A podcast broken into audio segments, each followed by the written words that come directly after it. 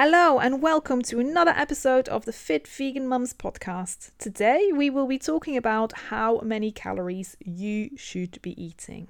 Now, before we delve in, I just wanted to touch upon the fact that, in broad terms, there are those people who just eat to survive. My husband is a little bit like that. He literally eats because he has to. Now, he always used to be a little bit of a pickier eater, but since we've been together, and that is quite a long time, he eats a lot more. And then there's those people who absolutely love their food. Now, I have always been one of those. I feel real pleasure in nice tasting food, and I've always been known to be able to pack it in my food portions always used to be large, and so I would gain weight quite often, which was then followed by one or another restrictive fat diet. Honestly, I was a complete yo yo dieter. It used to be so normal to gain weight and then having a really, really hard time losing it again afterwards. I was one of those who told herself that she would go on a diet on the Monday, so at the weekend I would have a clear out of the also called bad food, which was living in the cupboards and in the fridge, and I possibly couldn't eat that type of food when I was on a diet. So over the weekend, I would absolutely stuff my face with all things inside chips, crisps, chocolate, biscuits, and so forth. Then Monday would come, and by lunchtime, I would feel really deprived and hungry already. It would make me so miserable. I was hangry and irritable all the time, and more often than not, I would have packed in the diet by the Wednesday already. Sometimes, however, I would succeed. Generally, if I made it past two weeks, it would be a good sign. Whilst I would lose the weight, I'd always regain it back afterwards when I went back to my normal way of eating, which was really just stuffing my face with whatever I fancied. And I want to say here as well that it wasn't always chips and crisps and chocolates and cakes. No, not at all. I've always loved a diverse range of foods, including fruit and vegetables, and ate a quite varied diet, really. The problem that I really had was I simply overate most of the time. My portions were enormous for a 5 foot 3 woman. And I didn't do any exercise at that point either, and I was a bit of a couch potato. What I didn't realize was that I could work out how many calories, in theory, my body would burn on a daily basis.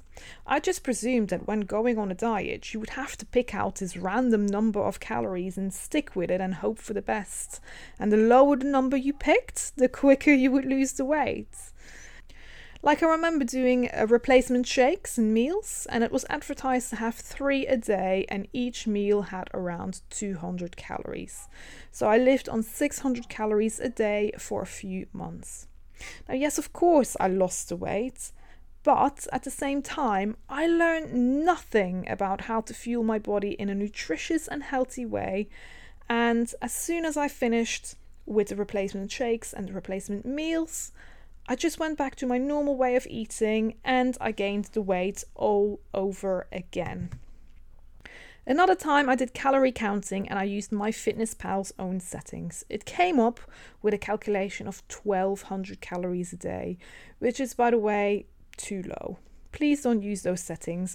So, anyway, I did that, and yes, again, I lost the weight, but I was so hungry all the time. And I, again, I learned that being on a diet equals being hungry.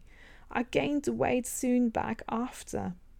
And this is the problem that most people face. It's a lack of nutritional knowledge and how to eat not only for their body size, but also for their energy requirements.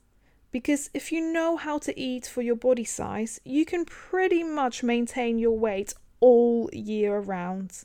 In other words, there would not be any need to go on a diet. So, fast forward to the time when I worked out uh, a formula which gives you your theoretical total daily energy expenditure, which is also known as TDEE.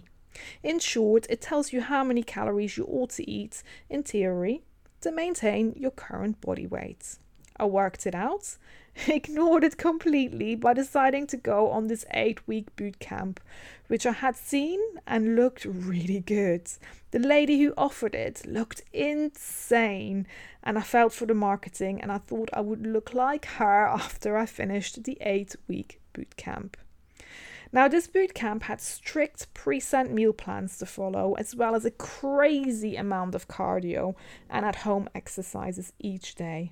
When I say a crazy amount, it incorporated one to two hours of cardio a day, seven days a week, and another hour of home exercises, six days a week.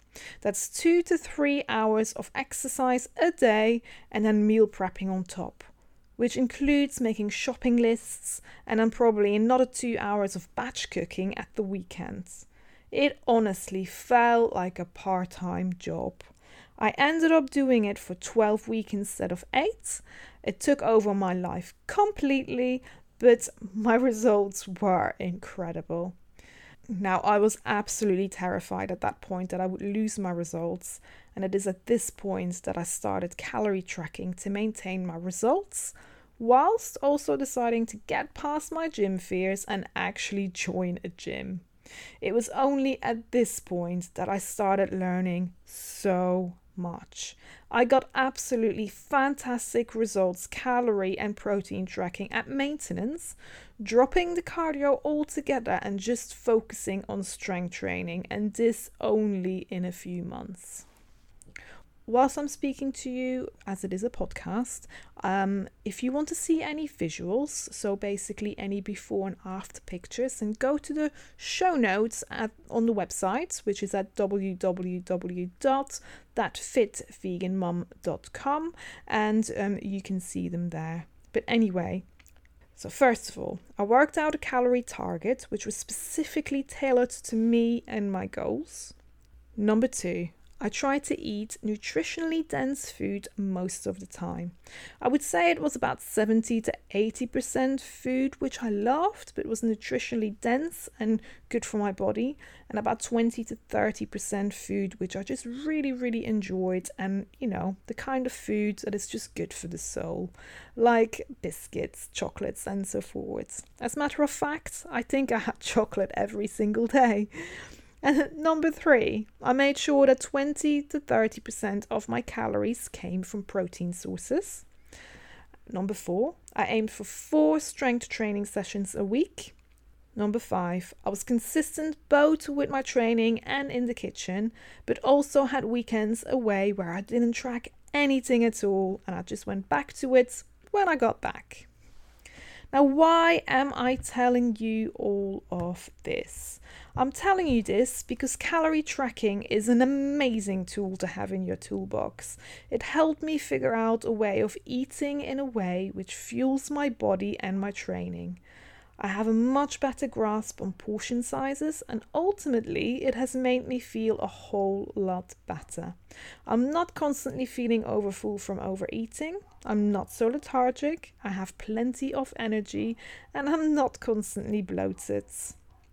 It has over time helped me change my eating habits, and as a result, I do not really need to track on a daily basis if I don't want to, and I know what type of foods to put on my plate and when. Now, all this talk about calories, but what is a calorie? Well, a calorie is simply a measurement which tells us how much energy there is in food and drink. And how many calories your body needs depends on quite a few factors. They can include your gender, your age, weight, height, activity levels, your body composition, your genetics, how healthy you are, your diet history, hormones, prescription drugs, what your goals are, and more. It is therefore also easy to understand that not one person is the same and we will all have our own energy requirements.